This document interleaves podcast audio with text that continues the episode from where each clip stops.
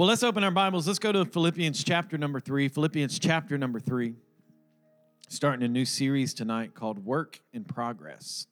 Work in Progress. Just before we get to that, our small group semester has officially launched. And if you go out there to the Next Steps desk, you'll see QR codes with a whole bunch of small groups. And we've got small groups, all kind. We've got men's run group, which ran this morning. Women's run group, I believe, Wednesday mornings. We've got a mom and me group, which is for young moms with kids that they kind of meet up at different playgrounds and that kind of stuff. Men's group that meets every other Thursday morning at 6 a.m. and then on Saturday, the first Saturday of the month usually, but this one is the second, correct? Yeah, second Saturday of the month. Maybe we just make it the second Saturday of the month. I don't know. Second Saturday of the month.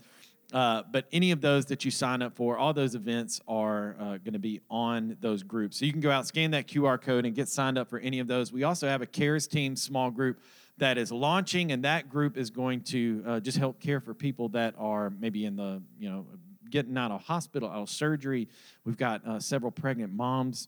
They're going to come to your rescue and deliver some meals and clean some houses and all the stuff. It's just on their heart to help. So if it's your heart to help, you can join that small group. So there's a small group for just about everything. And if there's not a small group for your interest, if you want to start a golf small group, you can go out and do that, and I'll come join your group, all right? It'll be fun. And then next week, I just want to remind you, we will not be here at Hope Fellowship. We're going to be in downtown Frisco at Eventi Event Center for baptism. So if you've recently given your life to Jesus and you have not been water baptized, you need to be baptized next week. There's something so significant about being baptized. And it's not just this outward expression. I promise you, there is spiritual purpose and effectiveness to being baptized. And in fact, when Jesus was baptized, the Spirit of God came out of heaven and landed upon him. And I just know that there's something powerful and spiritual about baptism. So you can go on the app or you can go online and you can register to be baptized. That's next week. Well, let's do it. Philippians chapter number 3, verse 12, kicking off this series called Work in Progress. And this is what it says: not that I have already attained or am already perfected, but I press on that I may lay hold of that which Christ Jesus has also laid hold of me. Let me read it again. Not that I have already attained. I'm not already perfect. I'm not there yet. Or I'm not perfected, but I press on that I may lay a hold, which Christ Jesus has also laid hold of me. Tonight we're going to be talking about perfectionism. Don't elbow your neighbor. Don't elbow your husband or wife right now. Perfectionism. We're going to talk a little bit about perfectionism tonight. Can we pray? Heavenly Father, God, I thank you that you're in this room. God, I thank you that the Holy Spirit is here, the voice of many waters. God, that you can speak to each individual person. May our hearts be open. May our minds be open. And may you speak to us tonight. We need to hear your voice. We need to leave encouraged. We need to leave filled. We need to leave lifted up. God, so speak to us. Our hearts, our minds are open. In Jesus' name, come on, if you'll believe and receive that, why don't you say amen? Amen. Amen. And amen. Thank you guys so much. Come on, one more time. Give it up for our band. Aren't they incredible? All of our worship team. Such an amazing job. I feel like now more than ever, there is a pressure to be perfect. Anybody feel that? There's this pressure in our world to be perfect. Every time you turn on Instagram, you see people using filters. And look, they're great because honestly, if you got any kind of blemish, on your face, if you want to go on Instagram Live, you don't have to put on makeup. You just put on the makeup filter, right? On your face, and boom, you look like, and then you can just cut it off. And there is this pressure to be perfect. Filters hide the imperfections in our skin and the looks. And we've got Botox and plastic surgery. In fact, since 2019, there's been a 30% increase in the use of plastic surgery. And look, I'm not against it, okay? So I'm not up here bashing anybody. There are probably some hair plugs in my future, okay? I'm just saying, I'm probably going to go to Turkey and let them hook me up. And there's also pressure to appear perfect from the outside, though. There's also a pressure that as you're on the outside looking in, we want people and we present this idea and this image of perfection. We only post our highlight reels on Instagram or on Facebook and social media. We only post up our best moments, leaving the imperfect moments out. So this is also translated, I feel like, into our spiritual lives. We have this pressure to be perfect in our physical physique. We have this perfection that we want to put out, this image of ourselves that everything is good and everything is okay. And so I think that this is translated over into our spiritual lives as well, that we feel a pressure to be perfect. But the truth is this, and get ready to say amen, is that we can never be perfect. Come on, we can never be perfect. Some of y'all are like, I don't know, I'm pretty perfect. We can never be perfect. Sometimes I'll think I'll have preached the perfect sermon and I'll come off the stage and somebody will let me know very quickly it wasn't perfect.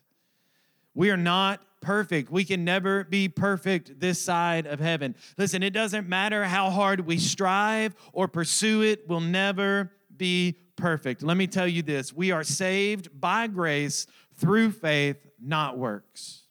There's nothing that you can do to earn the grace of God. You can't work hard enough, serve hard enough, pray hard enough, fast hard enough, lift your hands high enough, worship louder than anybody else in the room. None of it makes us worthy of God's grace. It is only grace that we are saved. Works are simply this. When works come forth, they are simply a byproduct of the grace that is at work in our life. In fact, Shannon talked a little bit about it last week, the fruit of the Spirit. Whose Spirit is it? It is the fruit Spirit that is at work in us. And if we have the Spirit of God at work in us, then we will display His fruits. So the number one thing, I'm already at my first point. I want you to know this and write this down. I am not perfect. Some of y'all said, well, we already knew that. I'm not taught. Come on, say it. Everybody say this with me. I am not perfect. It hurts some of you to say it. I know. I am not perfect. I'm not perfect. Romans 3:23 says it this way, for all have sinned and fall short. A lot of times you may have heard this passage of Scripture quoted, fallen short, like past tense, all have sinned and fallen short. No, all have sinned and what? Fall short. Continually fall short. I'm going to fall short. I'm never going to measure up to who God is and to the standard that He has set because He is a holy God. So I'm going to fall short. So I should just take the pressure off myself of, hey, I'm not going to be perfect. It doesn't mean that I don't strive for it or aim for the mark. But what you need to understand is that this word sinned in this original context right here is the Greek word harmentano. And harmentano it's an athletic term that simply means to miss the mark.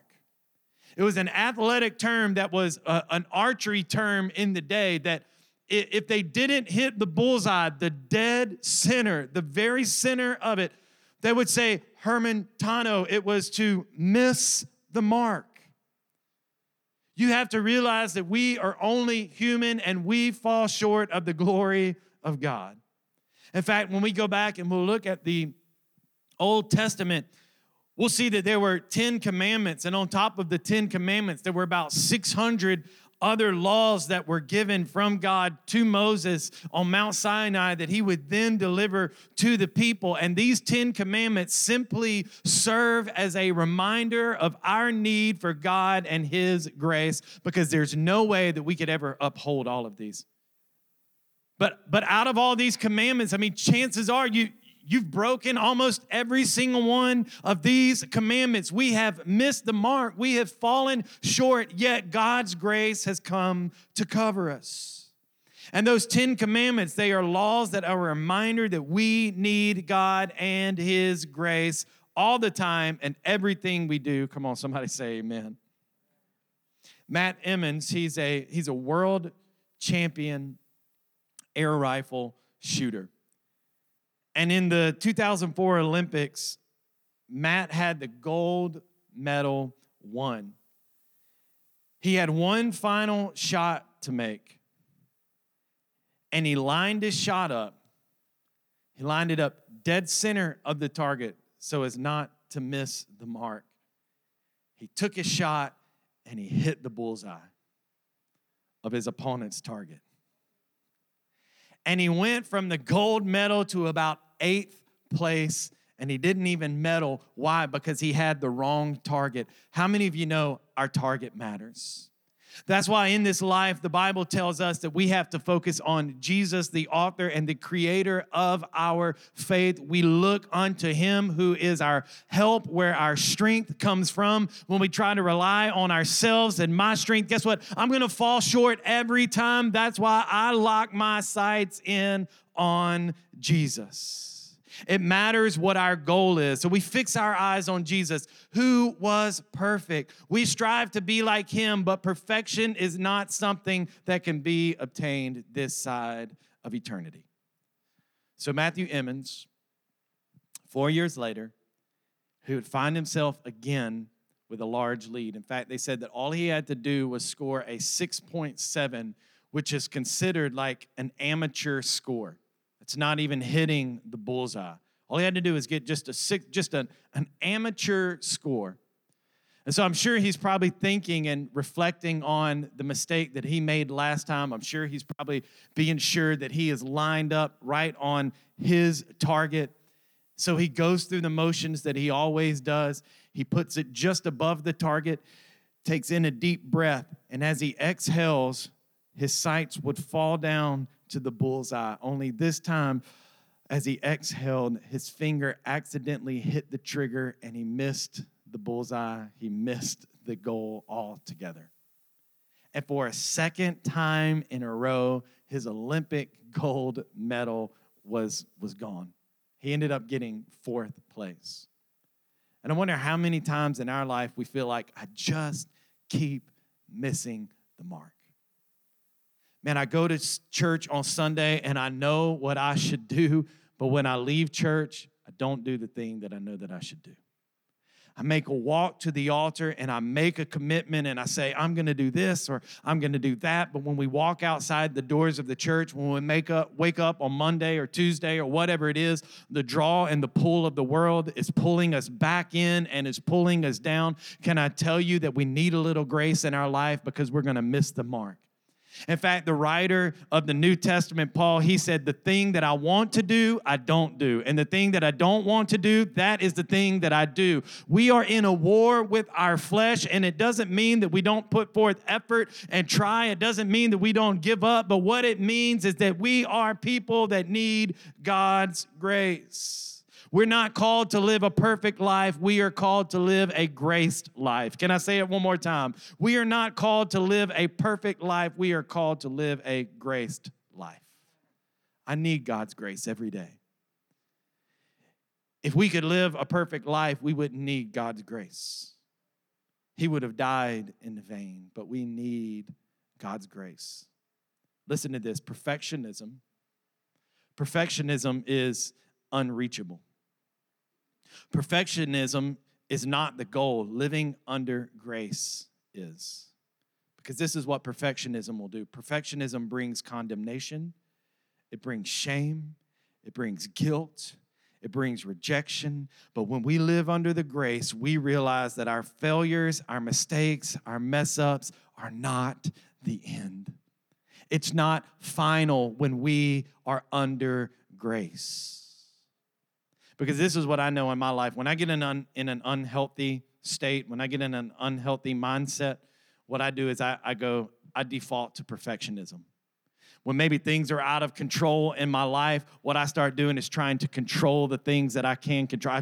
I start looking and I start nitpicking everything, and I have to realize, you know what? No, this is not a good thing. This is not a great place for me to live. I got to remember I am under grace. Come on, somebody say amen.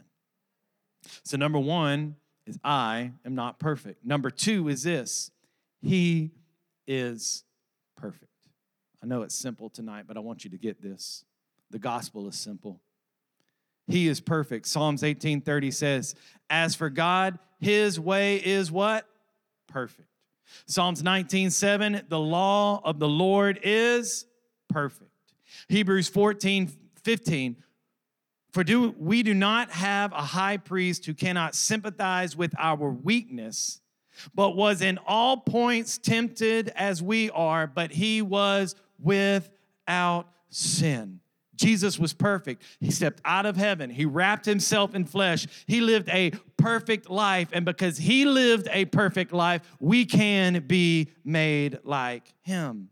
He is perfect. He is holy. 2 Corinthians 5:21 would say it this way, for he made him who knew no sin to be sin for us that we might become the righteousness of God. How do we become more like God? We accept Jesus in our hearts. It's not by works. It's not by striving. It's not by all these extra things. You could go back to the Old Testament and you could try to live out every single one of the commandments. You could try to live out every single one of the 600 some odd laws and rules that there were to follow in Judaism. You could try to follow all of those, but you will fall short. The only way that we can be made righteous is in Jesus. Listen to what Pilate would say about Jesus. In John 18:38, Pilate said to him, what is truth? And when he said this, he went out again to the Jews. This was as he was being crucified. And he said to them, I find no fault in him, speaking of Jesus. And then in John 19, Pilate again would go out. Pilate then once again went out and said to them, behold, I am bringing him out to you that you may know what? I find no fault in him. Why? Because Jesus was perfect. John 19:6, therefore, when the chief priests and officers saw him, they cried out, saying, crucify him, crucify him. Pilate said to them, you take him and you crucify him, for I find no fault in him. Jesus was perfect. Come on, are you thankful that Jesus was perfect? And this is where I want to get to. It's point number 3. Because I'm not perfect. He is perfect. But I am perfected. You said, that kind of seems contradictory. Stick with me. I am perfected. When Jesus was preaching the Sermon on the Mount, he said this in Matthew 5:48. He said, therefore, you what? Shall be perfect. Did he say you are perfect? No, he said you shall be perfect. Just as what? Your Father in heaven is perfect. There's coming a day when I don't have to worry about my humanity, about my flesh that wants to pull me back into sin, that wants me to pull me away from God, that wants me to pull me back into a former lifestyle. I won't have to worry about my flesh anymore. Why? Because I will be perfected. Come on, somebody say amen. The word for perfected here is the word teleos in the Greek, and it simply means this, complete. I will be made complete. I will be made whole. Why? Because I am reunited with Christ. John 19:30 says it this way. So when Jesus had received the sour wine, he said, it is finished. And bowing his head, he gave up his spirit. So when you go back to Matthew 5:48, what you'll see is that shall be perfected is the adjective of this word teleos. And it is finished is the verb form of it. And Jesus was saying, it is complete.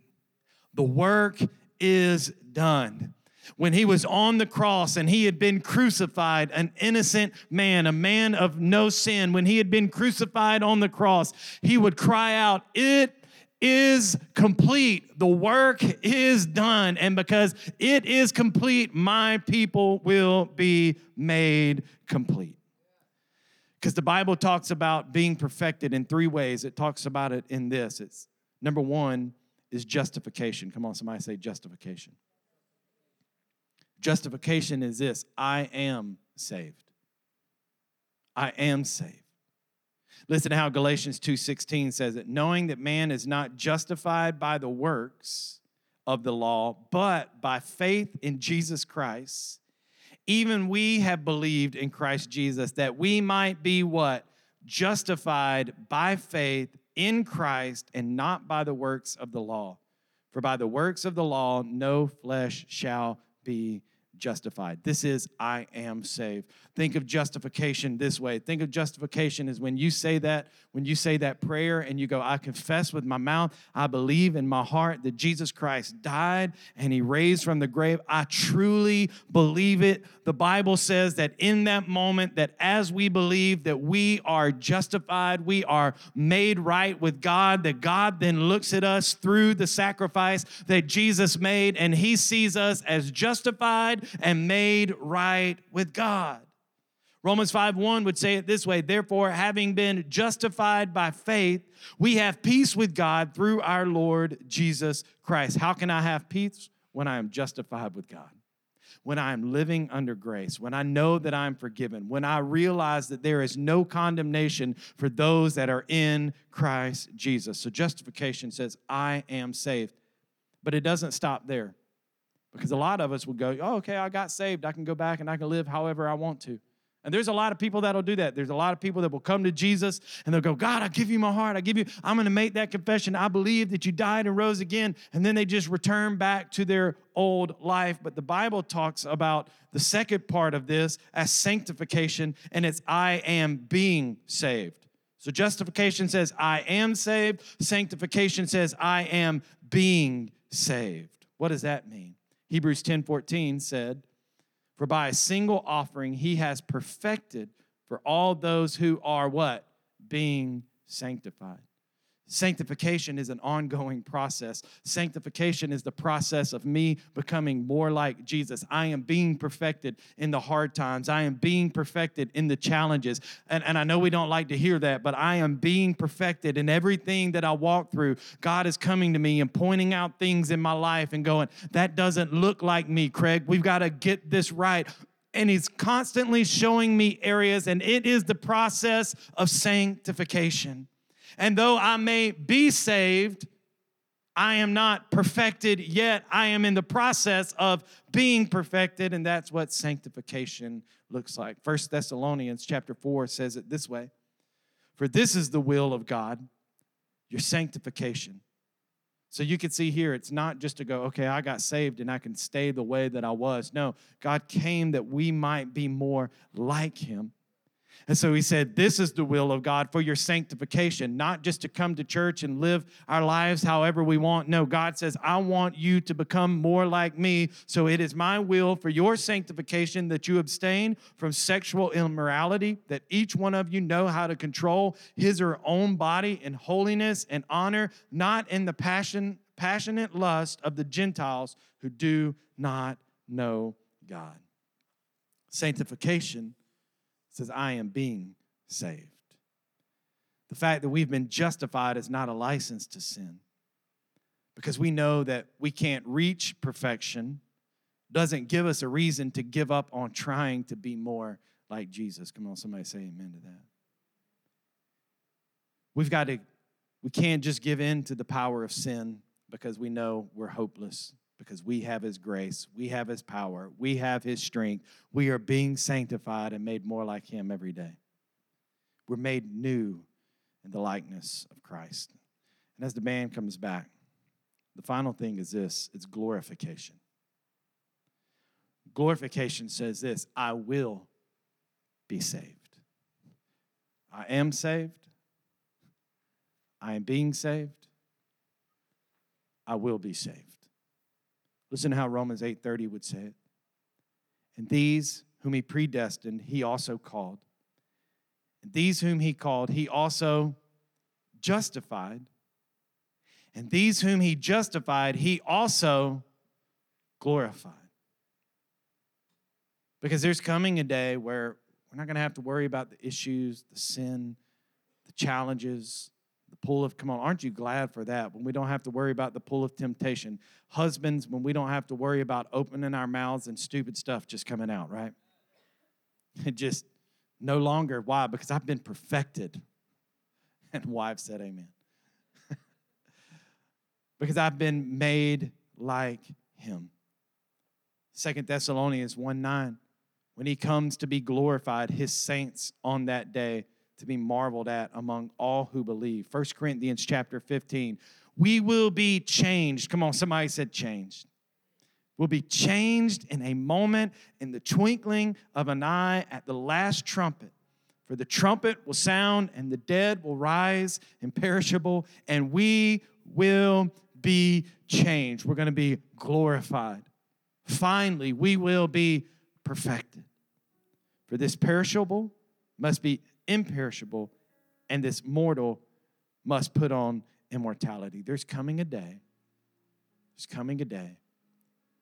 Well, we'll be glorified. Well, we'll be changed in an instant, in a moment. Perfection is not the goal. Salvation is the goal. Can I say that again? Perfection is not the goal. Salvation is the goal. Being saved by the power of Christ. Because if we strive for perfection or live under a perfectionist spirit, we're going to always live under condemnation. We're going to always live under guilt. We're going to always live under this pressure of, I failed, I messed up, I blew it. Because we will fail, we will mess up, we will blow it. But there's grace. I am being saved. I am being made into your image. I'm not perfect. But I thank you, God, that you are perfect.